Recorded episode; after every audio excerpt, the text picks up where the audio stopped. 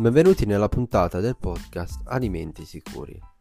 Oggi vorrei rispondere alla domanda di un consumatore che mi ha posto su Instagram sulla questione alimenti del discount e se fossero di qualità e se soprattutto facessero male. Prima di rispondere alla domanda vorrei invitarvi a pormi ulteriori domande su Instagram o qui su Spotify e eventualmente a lasciarmi una recensione a 5 stelle per sostenere le attività di questo progetto. Andiamo avanti e rispondo alla domanda del follower su Instagram. La qualità nei discount rispetto a diversi anni fa ovviamente è molto cambiata e si può dire notevolmente migliorata.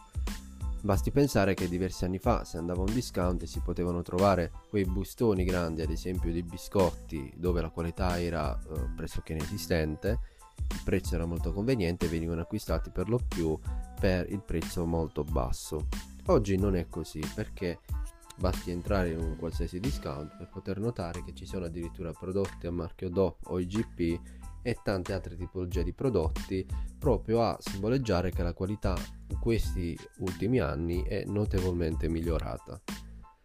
Ma come avviene la produzione degli alimenti per i discount? Io ho trattato l'argomento diverso tempo fa sulla mia pagina Instagram invitando un addetto al controllo qualità di, un noto, uh, di una nota catena distributiva dei discount e ci ha spiegato come avviene la qualità e la selezione dei fornitori all'interno dei loro prodotti.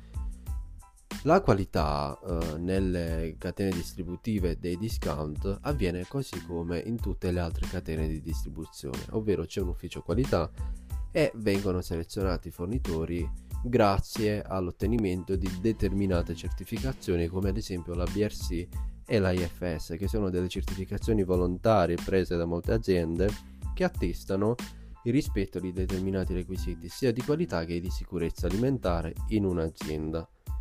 Quindi cosa fanno i discount? Utilizzano i loro marchi e chiedono a queste aziende di produrre per loro determinate quantità di prodotti. I prezzi spesso sono più bassi rispetto a quelli dei classici supermercati perché magari si cerca di risparmiare su determinate materie prime come ad esempio l'utilizzo di oli eh, di semi come può essere l'olio di semi di girasole rispetto all'olio di oliva o all'olio extravergine di oliva che notoriamente sono più costosi. Io vi ringrazio per avermi seguito e vi invito nuovamente a pormi ulteriori domande per trattarle nelle prossime puntate.